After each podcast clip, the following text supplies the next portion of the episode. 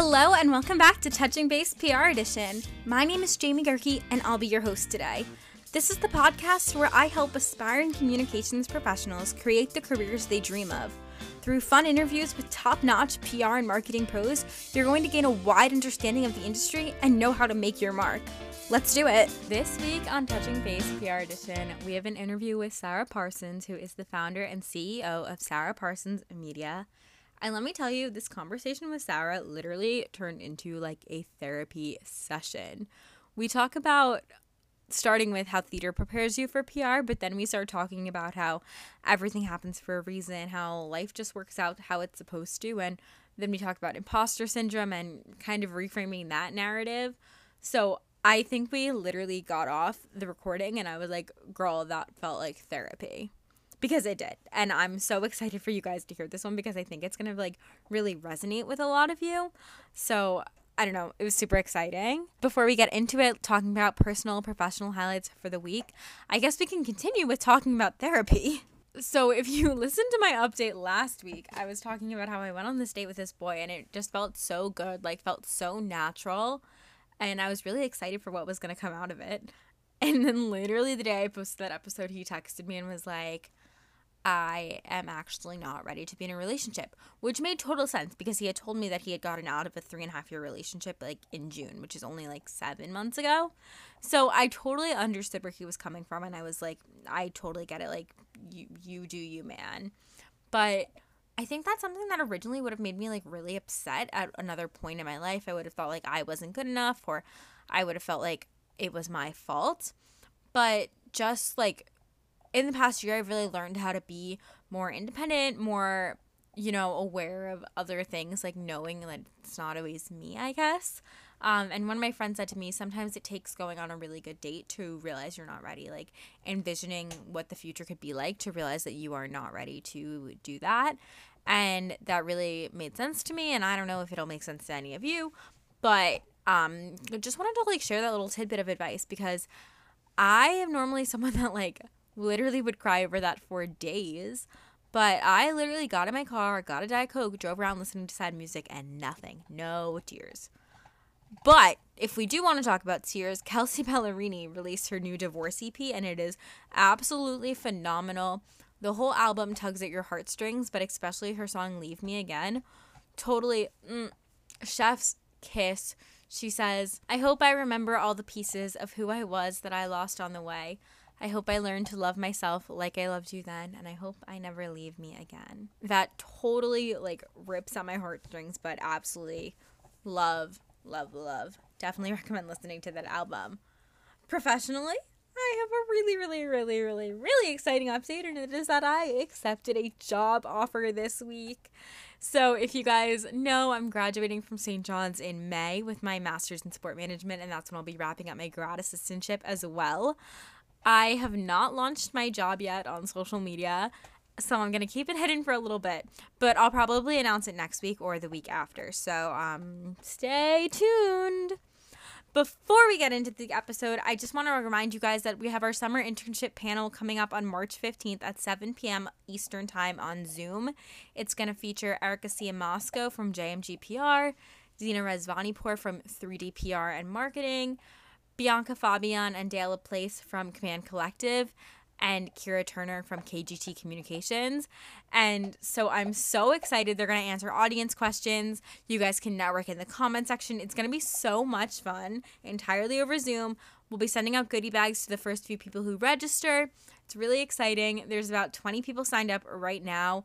I sent the email with the link out to a bunch of different PRSSA chapters. They sent it to my undergrad Binghamton, and I see so many Binghamton students signed up, which makes me so, so, so excited because I know I struggled at Binghamton with finding internship opportunities or anything like that because we didn't have a PR major. So I often felt like I didn't really know what I was doing. So I'm so excited that I'm going to be able to create that space for Binghamton students, but also just like everyone. I'm just so excited for the panel. Um, so I, I'll see you guys there. Make sure you sign up. The link is in the bio. Also, we have our newsletter that you can sign up for. It comes out bi weekly, so we'll come out with another episode next week. Um, not episode, another you know email next week.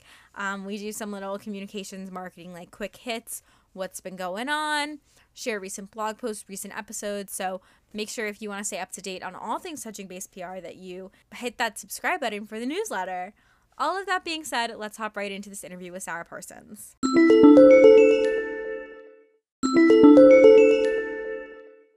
My name is Sarah Parsons, and I am the founder and CEO of Sarah Parsons Media.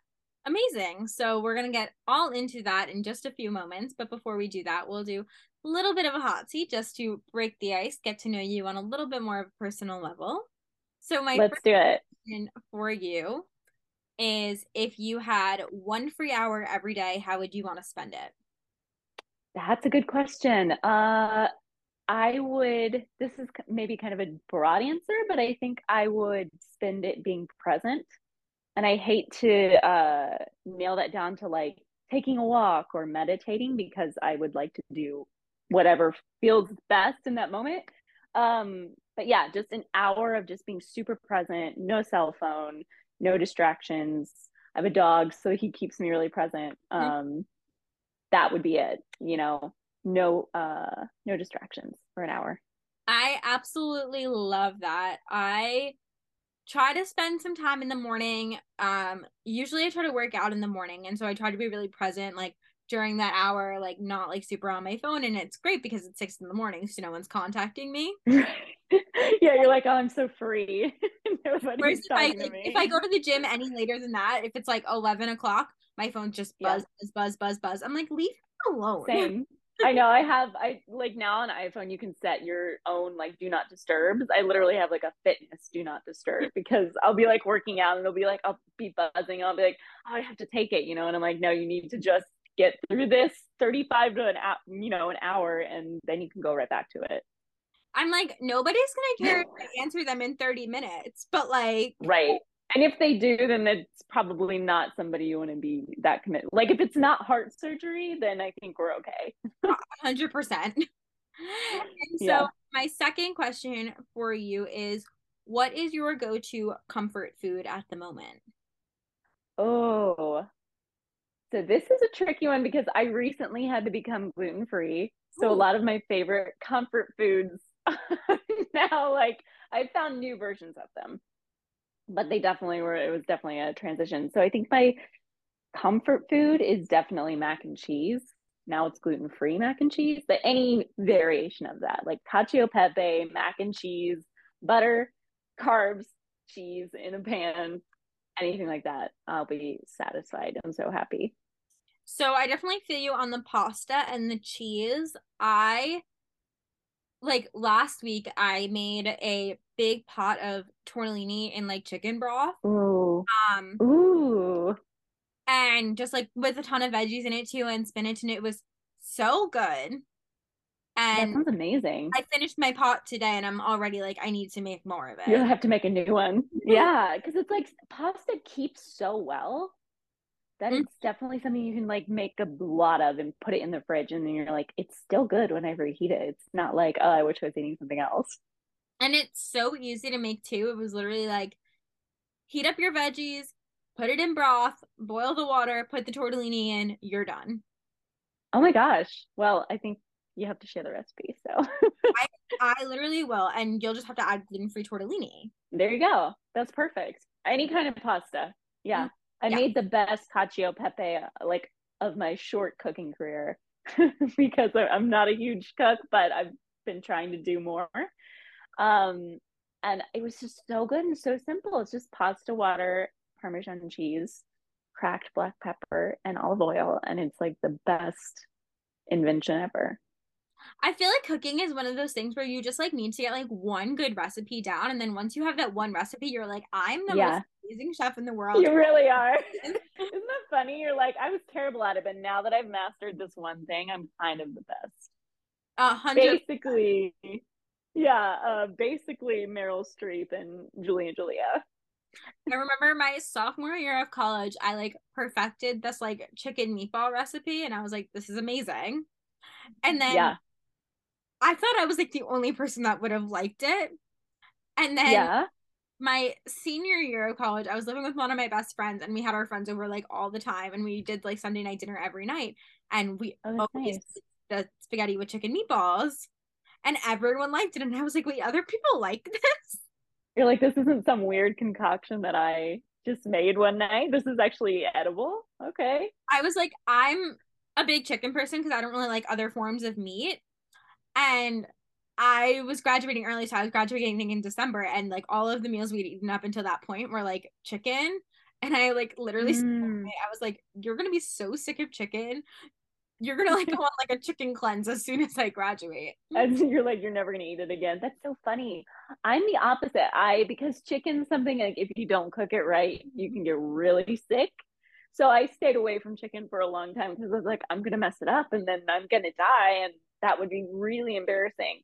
Um, so I just stick to like red meat because like you can eat red meat almost raw and you can eat it raw and you won't be sick. So chicken's a new frontier for me that I'm learning. Chicken is scary and I've recently seen a lot of people on TikTok just using like the meat thermometers to like actually find out if their chicken's cooked enough. And I'm like, that's yeah, that's a game changer. Kind of yeah, it's a game changer. Yeah, because then you're like, I'm not get like, is it pink on the middle? That thing always messed me up. I'm like, should it be completely white? It should it be like pink? Like I don't know. I also clearly you can tell. no, I definitely can't. Cause sometimes I'm like, I'll be in my kitchen and I'll be like, yeah. Um, do you think this is pink or do you think this is white? I can't tell. I don't know. It's kind of pink. It's kind of pink even when it's cooked. So I'm like, is there supposed to be no trace of it? I don't know. So I think I just always let my chicken overcook. That's what I did, and then nobody liked it. So I was like, this is not for me. so now switching gears and talking all about your career, can you start by telling me where you went to school and what you got your degree in? That's interesting. So I uh, started college when I was 15, so I started very young. Okay. Um, and I started actually as a theater major. Um, I had been acting since I was around 11 years old. Um, and I got accepted into a local theater program from Ohio. And so I went for two years to that program. And then I transferred out to Los Angeles in Southern California. And uh, I went to Cal Arts, California Institute of the Arts, the Disney school. Um, and it was, it was, it got me out here. And I also went for acting, and I'm still in Los Angeles, but uh, I only stayed for an additional year at that school. I didn't do the full four years of that bachelor's degree. And so it kind of threw me into not knowing what to do. So out here, there's a lot of different things you can do, and, and the industry is very prevalent throughout all of that. And so, yeah, my schooling definitely took me up to a point, but had nothing to do with PR. It had to do a lot with storytelling, um, which I think is an innate and very um, important part of PR. And it's the part that I'm very inspired by and very passionate about, but definitely no formal PR training in any of my schooling. I think that's so interesting that you study theater because I do think that theater has a lot of relations to public relations. And yeah. I know I so I declared a theater minor in college because I wanted oh, to cool. I wanted to get priority registration in theater classes. Um, okay. I wanted to take like intermediate acting because I'd like done theater my whole life. And yeah. so I took the intermediate acting. I got I took all the theater classes that I wanted, and then I realized I didn't want to do any of the like actual like stage practica. So I dropped right. them after I got all the priority registration. Listen, you don't know until you try. The best class that I took in college that like really prepared me for kind of this is yeah. in it was called entertainment commu- communications and relations and we oh. just, like, oh. the professor was a little crazy i don't know if she actually knew what she was talking about great woman she called me one day i asked her to write me a grad school recommendation and she called me afterwards and she was like i just wanted you to know that that was the hardest recommendation i ever wrote because you were such a great ta for me she was like oh she was like that's sweet I know you're going to get your degree in sport management. So I, I called my ex husband, Tom, because I guess sports. She was like, I was just so worried about you getting this degree because I, I, if your professors are teaching from a textbook, then you're not going to learn anything. I was like, oh my goodness, you don't have to be so- like, it's okay. I'll be okay. I'll be okay. I'll be okay. but you know, it's interesting is that the more I find in my experience, the more um, out there a teacher is sometimes, the more they sort of break down your defenses and the gems that they give you are the ones that kind of stick with you. Yes, but essentially the main project we had to do for this class was to she wanted to like create this whole big company where students could go behind the scenes of different events. Oh, I don't wow. Okay. that ever worked out for her.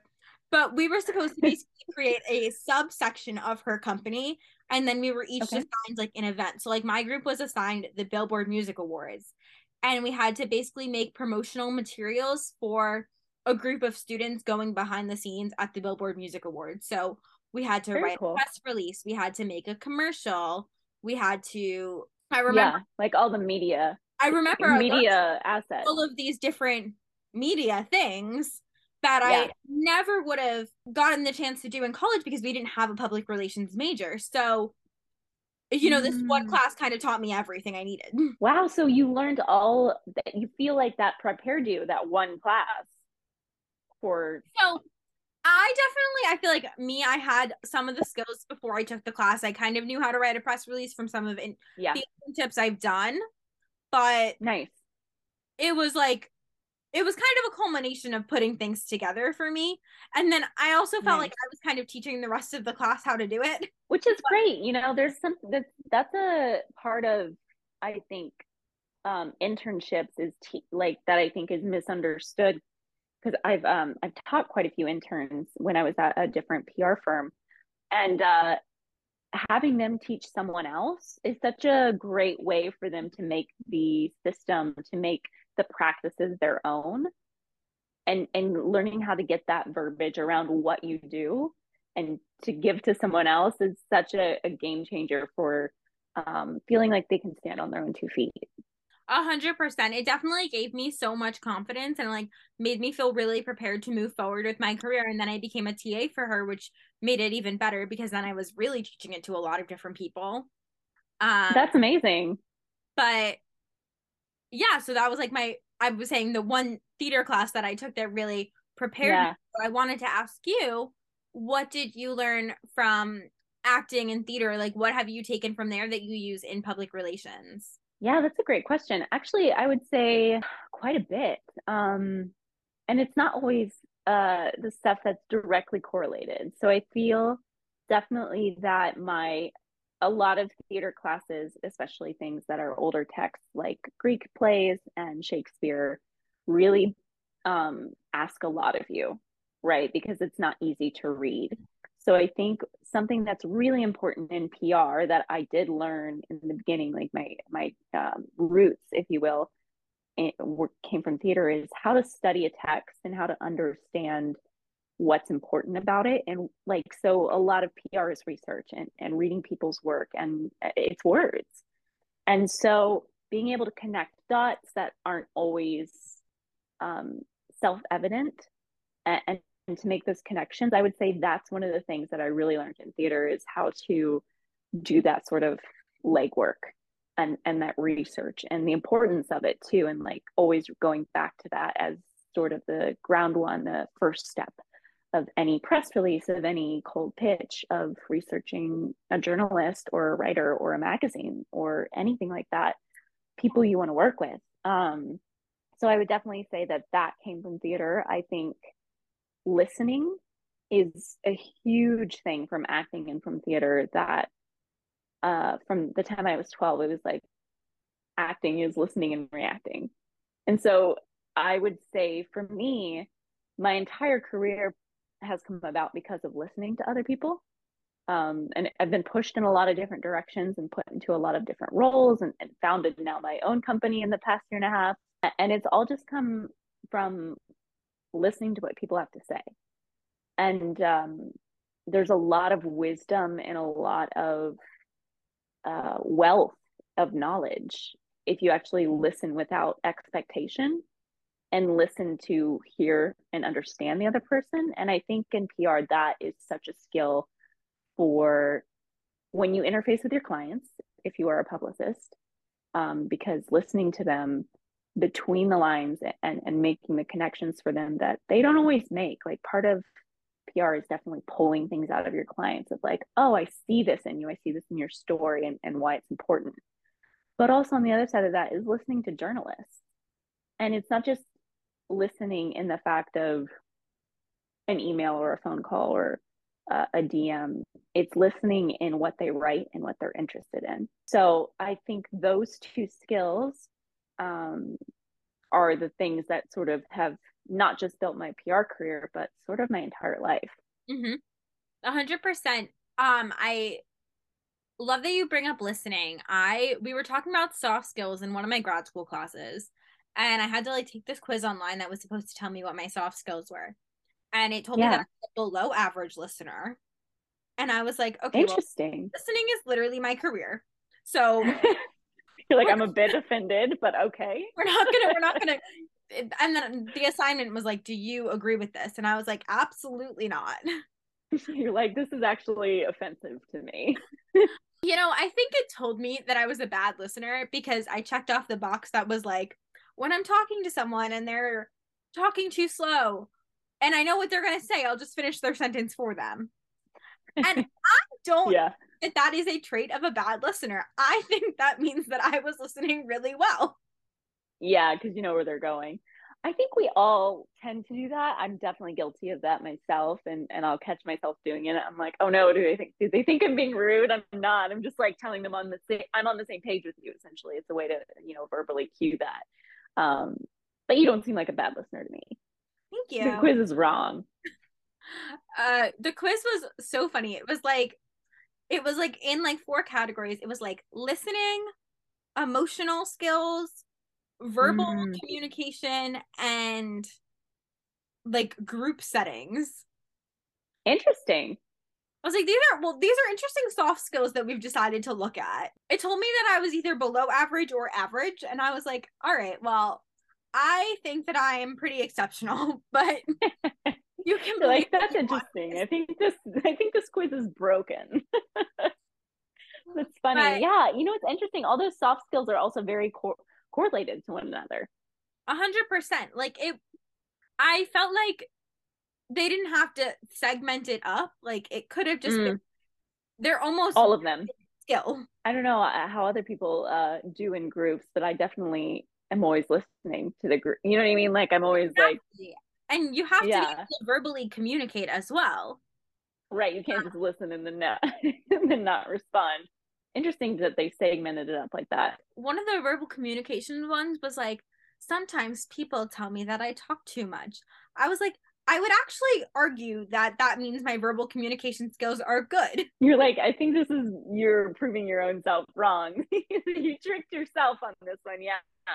That's interesting. I I feel like quizzes always have to be taken with a grain of salt, right? Because it's like, well, but it, it's also you're not tailoring this to um to me specifically so it's like a major grain of salt with any type of one size fits all uh, 100%. quiz so how did you move from college into kind of where you are now what was your whole trajectory like oh man um so this is the interesting part probably is that it was a lot of trial and error so um, after college, I had no idea what I was going to do. I was like, oh my God, this was my big dream. But when I was three, I was absolutely sold on moving out to Hollywood. Like that was my dream. And so, you know, I was 20 at the time. Um, and I'm just about to turn 30 this year. So it's been a 10 year journey to put that into perspective. I I was really lost and I, I think that that's an important part of anyone's journey and it, it doesn't always come at the same point um, you know for mine it came right after college and i i tried the acting thing and i felt really disempowered by it um, you're definitely put into a box and you're only allowed to tell certain kinds of stories and uh, you kind of hope for scraps and it's really um, unfortunate so I got tired of that pretty quickly. Um, and I'm always amazed by people who can can do that gig and, and, keep auditioning and keep going out and and not be disheartened. Um, so at that point, I actually had been introduced to yoga at Cal Arts. It was a mandatory class that we take yoga.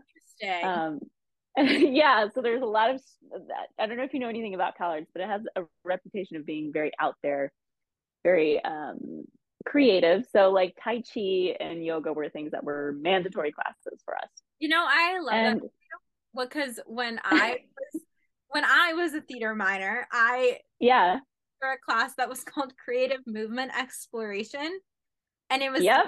just walking around a room for like hours on end. yeah, and, you know, yep. after like a month of this class, I was like, I gotta go.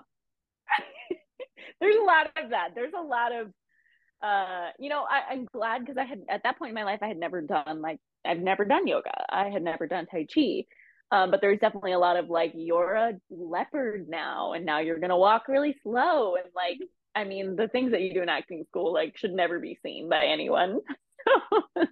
they're really embarrassing um so I, i've been there too so uh, uh, all that to say um I became a yoga teacher and I started to just explore the kind of skills that I had outside of acting because I'd been doing it since I was 12. So it's like, I have no idea what I can do or like if I, there's other dreams or things out there that I want to do.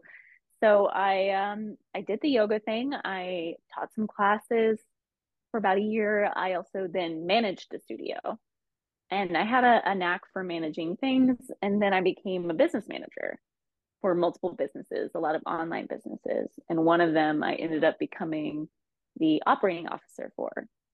So I had scaled that pretty quickly. That was probably within like a three year um, time period. And uh, was at a startup out here in Los Angeles. And then they actually brought me into another startup, which was their PR firm. And they brought me over from their first one to their other one to act in the same role. And the beauty of being an operating officer in a startup is that you kind of have your hands in everything so that everything runs smoothly. So I could jump in on any position that they needed me to if, you know, God forbid something happened or or someone fell through.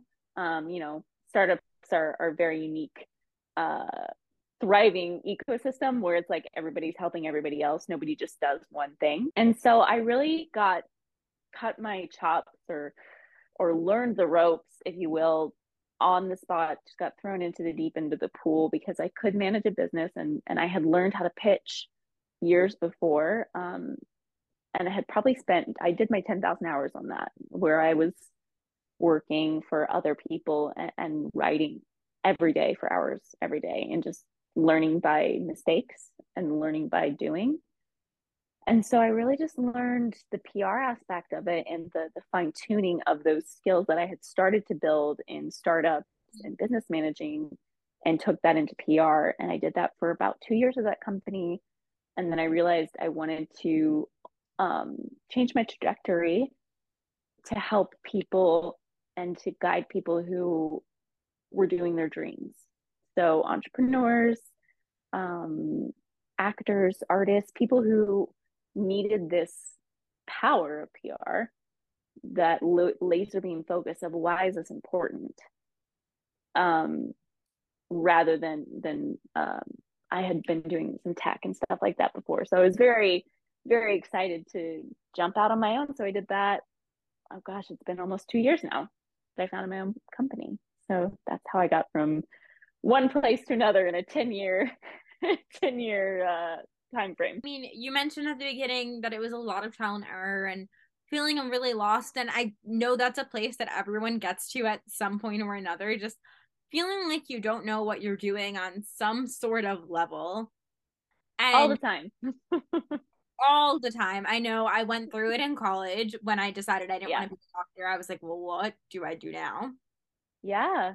And I now I imagine that switch. That's like you know, uh, I, like a totally doctor was. too when I was in high school, I yeah. did not have like the side of my brain that was like English, writing, like history. That side of my brain like wasn't as good as like my the STEM side of my brain.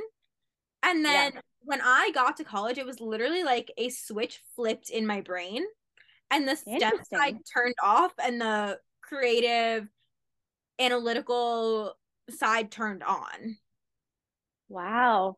that's, that's so I've never heard of anyone having that before. It's it was experience. so weird because I was I in high school I I mean I took AP literature but I hated it. I was like I cannot for the life of me. I was like what am I writing about? I do not know. That's but hilarious. I was like, you'll put a physics test in front in front of me, I'm on it. And wow, I could never. I'm very jealous. I would I would fail with flying colors. well, see, and then I got to college and I'm in intro chem and intro bio. And I yeah. was totally lost. I was like, wow. what are we talking about? And I was like, okay, yeah. I'll go to tutoring, it'll be fine. I'm in tutoring twice a week. Nothing. Like nothing. Wow. And then I was like, okay, well, I can't do this. I don't know what I'm gonna do. Um, I'm like, well, I have so many friends that are English majors. I think I might want to do PR. Let me just be an English major, see what it's like. Let's just yeah. do it. And I take my first English class, and it was like one thing my professor said, and all of a sudden I could analyze text. Interesting. Like a light bulb moment for sure, it sounds like. Like a light bulb moment. And I was like, oh, I know exactly how to do this. That happens so rarely where you like, it's such a great feeling when that you have that like, oh, I get it moment, you know, and we work so hard for it. Um, but I feel like it comes around every once in a while and it sounds like it changes the correct trajectory of everything for you. A hundred percent. And so from then forward, I was an English major and you know, that's when you talk about, you know, studying text at the beginning, like a hundred percent is where it clicks into PR. And yeah. I think that's just like the moral of the story is that it all works out somehow. You all figure out where you're going to be, where you're meant to be. And yeah. so getting through your story, being dispo- disempowered as an actor, becoming a yoga teacher, becoming a manager, and then kind of landing where you are now, working with people that you said you said you wanted to work with people who really needed PR, they really needed that. And that goes back to exactly what you're saying at the beginning about storytelling. Um yeah that's so much of I always I my dream career down the road is working with athletes on like brand deals and all that kind of stuff and that's all is all falls down to storytelling and i think like that's such a yeah. thing that you need to grasp onto in pr because at the end of the day i feel like even when you're working with like products or like brands, it's like people don't really care about the product specifically. They want to know why no. this product exists. They want to know the person. exactly. And people don't buy products; they buy stories. A hundred percent. And people don't love athletes because of. I mean, obviously they are incredibly talented, unbelievably trained, and, and incredible. But if if an athlete has a story that I can remember, then it's like it amps everything up by a hundred percent right and, and, everybody has a story that's the thing is like everybody has a story and mining that and shaping that and telling it in a way that is empowered and puts them um, as the voice of that story rather than feeling like other people especially if they're in the limelight. It feels very much like someone else can tell your story for you or take it from you um, and narrate it on its own. Like things get in a news cycle and it gets out of control very quickly. So having that story be, you know, a legacy for you through PR that you have crafted and that you approve of and that you feel good about is so valuable for mm-hmm. anyone in the you know the public sphere like that. And I love that you say everyone has a story because I 100% think that's true and I think a lot of people don't realize that. And you know, I've had a bunch yeah. of I've posted a bunch of TikToks about college athletes and trying to make money off of NIL. And I've had a couple college athletes message me and they're like, well, how do I build my brand? And I'm like, okay, tell me about yourself. Yeah. Okay, I'm a track athlete. I compete in this event. I've won this award. Okay. What do you like to do for fun? Oh, mm-hmm. I like to read. Oh, you do? Then start telling me what books you read. Start yep. sharing what book you're reading before your meet. Start sharing your favorite authors. That's how you're going to build that side of yourself. People exactly care about your athletic achievements that you're achieving, but they also care about who you are as a person. Absolutely, 100%. and I think, you know, social media is really powerful for that because it does give uh, people in the public eye direct contact with the people that they're interfacing with, with, you know, I wouldn't even call them fans, just, you know, people who are followers, because I feel like it's sort of um, a disempowering thing for other people because it's like we connect with with stories and we connect with inspiration. So I think you know, we're taught in some regard through old PR and the old way of media is like only once in a while does somebody break through and, and that they're this epic star.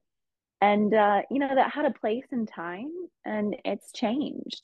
And so much more now, we want to hear real stories and we want to hear a lot of different stories because we don't all fit into this one box, this one type of star power that used to be touted as the best, you know, in like the the you know the era of like old Hollywood. And and even after that and probably well into like the 80s and 90s quite frankly of like you know this is what success looks like. And and it's really empowering like you said to like share things that are personal when we know somebody in one way it's really inspiring to see like oh like I I've read that book too or I find inspiration from that as well. And those connections really build that brand. That's the thing that I feel like so many people around me in the college athletic sphere, they're like, oh, only the big football players, only the big basketball players are gonna like make money off of NIL. And I'm like, I actually think that any athlete can do really well on social media if they try hard enough. Yeah, and that's the thing. Like, here's the thing: you don't have to have a if they're it's going to be easier if they're a really really good athlete they're getting national attention but totally. they can also build it from the ground up it's not impossible. Absolutely not and and i think that's the other thing is like do they want it? Exactly. Right? It's a full-time job. Being an influencer is a full-time job so it's like if you want it go after it and, and put the work into it and you'll see results but if you don't want it then don't focus on it like there are other things you can focus on but you can't want the results without doing the work. Exactly. And yeah. so tell me now about deciding to go off on your own, getting your first mm-hmm. client. What was kind of that experience like? Yeah, um very daunting. Uh, you know, I I've always liked um being in a leadership position because I've I re- I like to uh, make as much impact as I can and and step in wherever I can. So, you know, um, a lot of people had been asking me to do my own thing for a long time, and uh, I finally was like, well, I'll I'll give it a try. I had gotten to a point where I wasn't sure if I wanted to be in Los Angeles anymore. I wasn't sure if it was the right spot for me, if even PR was the right career. But I had one client who um, I had walked into the other agency before, and uh, and she was like, "I think you should try this," because she's like, "I see how talented you are. I see that you can do it." And having someone who sees that and conveys that to you is such a game changer. Um, to see yourself reflected really clearly in someone else from an objective point of view. So I really credit her with um, with making the leap. Mm-hmm. So um, making that leap was scary, and I started off with two clients, um, and, and, they're both still clients with me to this day. I, I, like to work long term with people because you build a, a relationship of understanding and depth that you know it, you can build content that's evergreen, which is so important for a legacy. Um, yeah, and it just grew from there. We so the client that I had initially taken on, um, it was for a film project, and her film won a Webby Award last year because of the campaign that we had done. So it was very quickly evident in the trajectory of like, okay, I'm going to start this thing. Six months later, she's winning a huge awards, going with her to these events, being part of them, you know, being awarded alongside of her going to big film events like the Cannes Film Festival, it just kind of snowballed from there. Um, and, and, that sounds sort of like it was easy, uh, but there was, you know, that 10 year period of trial and error of not knowing if this was going to work of starting it only six months earlier not knowing if it was going to work. So it really was a leap of faith because i had nothing to lose so to speak and that i quit everything out in los angeles. I actually moved back to my home state of ohio for about a year and uh, just worked on the business full time and so it was a it was a, a leap of faith and it paid off. And i'm very lucky that i have incredible people that i've worked with both on my team and as clients. A hundred percent. And I think the first thing I want to mention is that you mentioned just having someone give you the faith to go off on your own was exactly yeah. the thing you needed. And I think that that's so true for so many people. I think it's like we all just need that one person that's going to kind of believe in us. I know when I couldn't decide if I wanted to make the switch from communications to the role I'm in now, I was so mm-hmm. I was like, I do not know what to do. And, you know, I then just started having the conversation with all my coworkers. I was like, I don't know what to do. What do I do? And it was like, yeah, all of them were like, you want to make the switch, just do it. Yeah. And yeah, I think that's that's interesting. Continue. Sorry, I'm just uh, that's, no, and it's that's a like, really it, powerful thing. It's like the you just need someone. I feel like we all kind of know what we want to do, but we need someone to tell us it's okay. Yeah.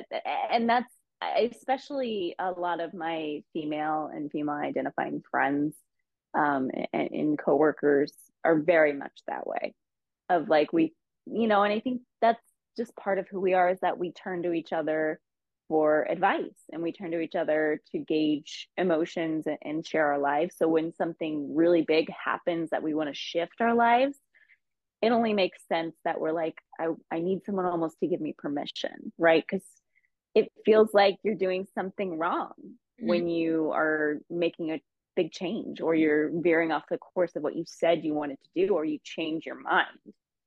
Um, and and so that's yeah, I, I think it's it's really important that we talk to other people that we trust about it and, and that are um, you know people that we value. Because a lot of people are going to give you bad advice. That's the other side of it that's a downside. But just one person that you see as a success or one person that you would trust with your life if they can see you making a leap or trying the thing and you know success looks like many different things. So it doesn't have to be something you do forever either. Right. Um and not holding yourself to that right? Like switching careers is not a mark of failure. It's a mark of somebody who tried something and moved on to something else. Exactly. And i think that that's really um incredible that somebody is good at multiple things and can go from one career to the next so yeah, I I definitely credit uh, my friend and my client um, with with that uh, just that little nudge of I know that you can do it because I really see you doing it already, mm-hmm. and that will always always be in the back of my mind. Something I'm always grateful for. I think I want to go back. You said um switching careers is not a failure it's a you did something and then you wanted to try something new and i think i've been trying to kind of implement this phrase into my life more that's like okay well there was this thing and because of it these things happened because i think so yeah. often, you know i've been trying to i've been looking at it in the terms of like um for me i went through a pretty rough breakup about a year ago and you know, I heard so many people being like, oh, my breakup was the best thing to ever happen to me. And, you know, mm. I'm like, okay, well, I'm not going to say that because I don't necessarily know if that's true, but I'm going to say yeah. my breakup was a thing that happened. And because of it, these things happened. And I think yeah. really true is that sometimes, like, you try things, they don't work out. And I feel like sometimes you have a voice in your head that's like, oh, well, that didn't work out, but maybe it was all for the better. But then you're also still kind of like, well, what if it wasn't for the better? But mm. there's also all these other things on the other side of it. And I think it's just like this true testament that, like, there's no wrong choice. Yeah. Like, yeah, I love that. And actually, exactly. And, and I think, you know, that's sometimes a little um, mystical for some people to grapple with.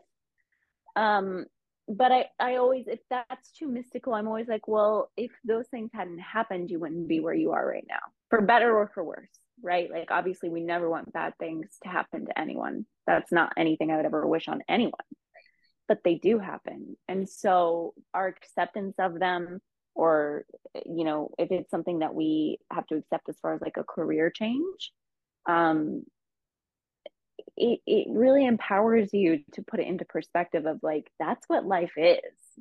Life is not getting things right. Life is not getting things perfect.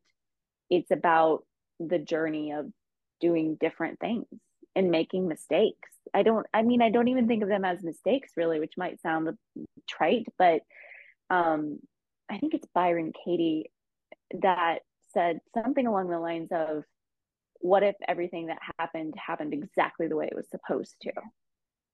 You know, and it's like, oh, I was supposed to make this mistake because I needed to learn this lesson.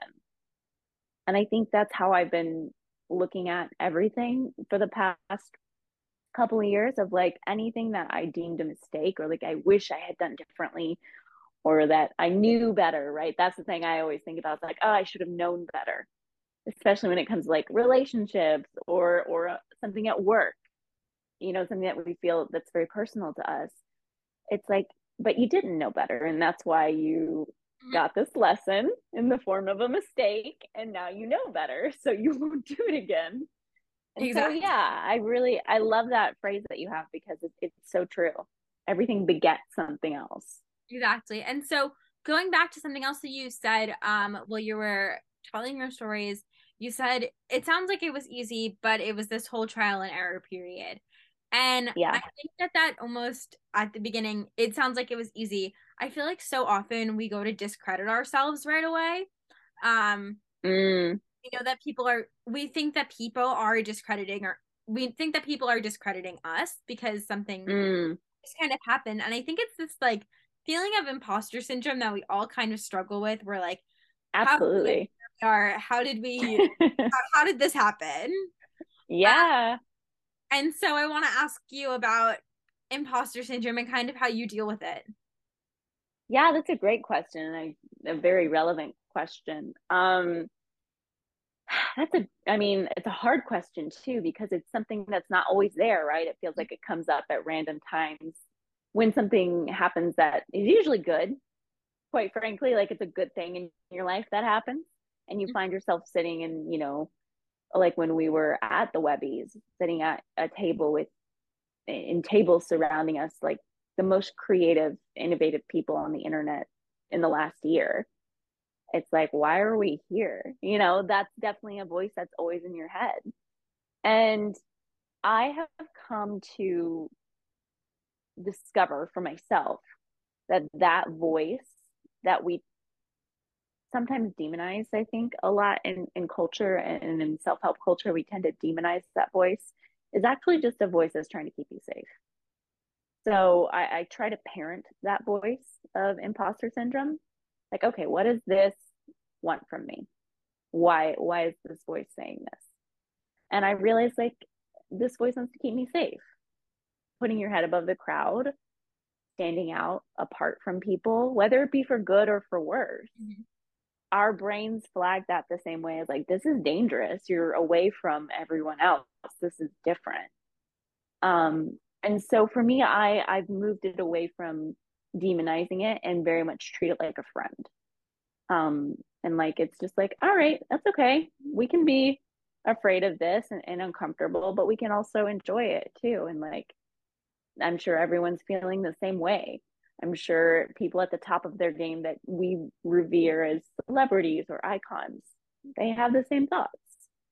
And uh-huh. so I think it's just a matter of loving yourself through imposter syndrome and loving the imposter syndrome thoughts themselves rather than trying to make them go away or trying to demonize them for appearing in the first place. I absolutely love that piece of advice, just kind of making imposter syndrome your friend.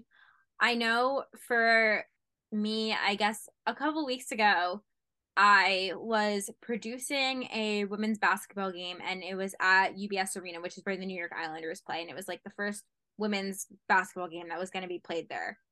And amazing.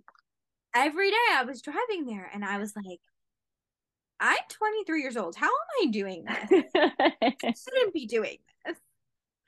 But then yeah. I kept like, I kept reminding myself, like, you know, just kind of flipping through, like, I'm 23 years old and I'm doing this. Mm. Like, it's kind of just, again, like taking that demonizing voice and just flipping the switch a little bit. Yeah, I like that you flipped the script on it and we're like, yeah, that's great.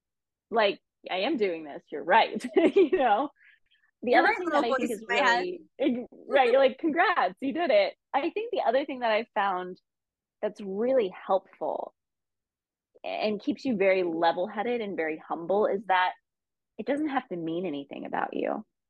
You know what I mean? Like who we are and our core being and, and our values, however you want to phrase that, you know, your belief system and, and, and all of that isn't, it should not be affected by these outside things such as success, mm-hmm. right? These are things that we accomplish, but they're not who we are.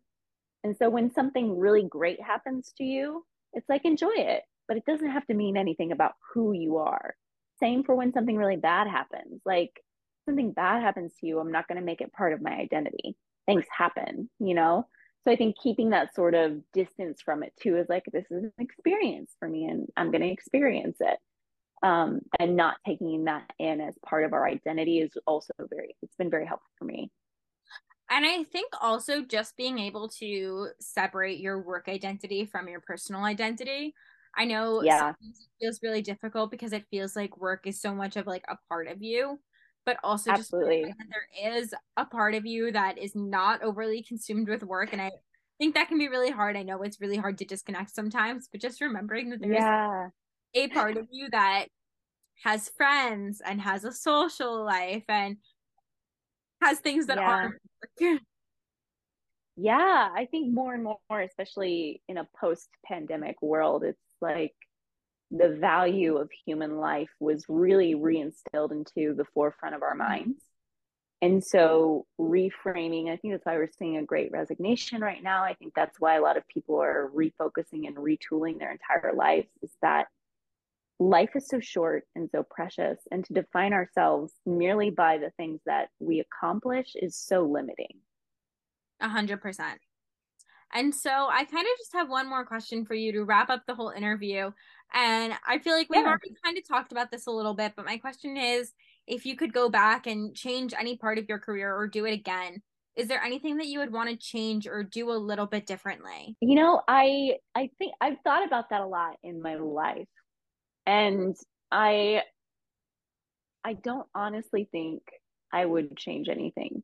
Even the bad things that have happened um, or the tough things or the things that like really broke my heart or discouraged me i really wouldn't. Um, and i say that with a lot of like weight to it. It's not a flippant thing. It's something that i've come to peace with over you know many hours of sitting with it or going to therapy or journaling, a lot of journeying with the question of like, I would not know the things that I know if I didn't go through the things that I needed to go through.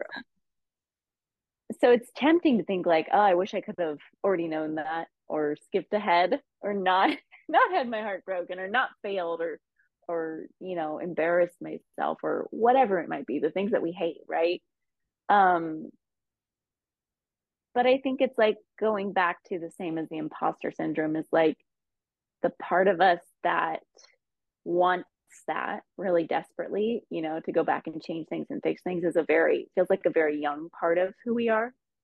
Like a, you know, an inner child. And it's just like loving on that a little bit and being like, it's okay. Like, you know, how would I speak to a child? How would I speak to my dog even? Like if they made a mistake, I wouldn't I wouldn't be like, oh, you should have done better. You should have changed it. Like it happens. And 100%. We're not above that. I feel like I always am like, if I could tell myself like three years ago, where she'd be now. you could just totally laugh in my face, like be like, "Girl, how, how, how did we get there?" Right. Isn't that funny? Like the how is so different than anything we could ever imagine. And we can't, and that's the thing. You just don't know. And I feel like it's like everything that you've experienced has made you more confident in the place you are now. Whereas I'm like, absolutely. Okay, well, now I'm kind of in marketing, kind of doing this. But like, if I had never tried communications, I don't, I wouldn't have been so confident that I like marketing. Totally. And, and I feel that very way very much about, you know, my acting career. It's like, I don't regret it at all, mm-hmm. you know? Um, and I loved every second of it. And it's okay to move on from loves like that and, and parts of your career or things that you tried. And 100. um, they're so necessary. Yeah, because I feel like if you hadn't tried that acting experience, you'd still have that little piece in your head of being like, well, what if I had tried it? What if I had made it work? Right. Right. And it's like, that's the beauty of like going back to the career switching thing is like, we only get this, as far as I know, one chance here. So it's like to dedicate my whole life to one thing, I'm not sure I'm somebody who could dedicate unless it was, you know, even PR. It's like, I don't know if it'll be forever for me. I might try, take on something else. And I think that there's a real beauty in being able to be flexible and where life pushes you. Yeah. Well, thank you so much for coming on and sharing your story. I think what I love about this show is that I have, you know, predetermined questions that could happen, but then I always like to say that the conversation is going to go how it's going to go. And I feel like we've touched so many different things that I feel like are going to touch and resonate with so many different people. But I'm so excited for my audience. Mm. Thank you so much for having me. Just talking about, you know, the things that we love and, and it's bigger than PR, right? The whole experience of, of sharing stories has been really exciting. So thank you for having me.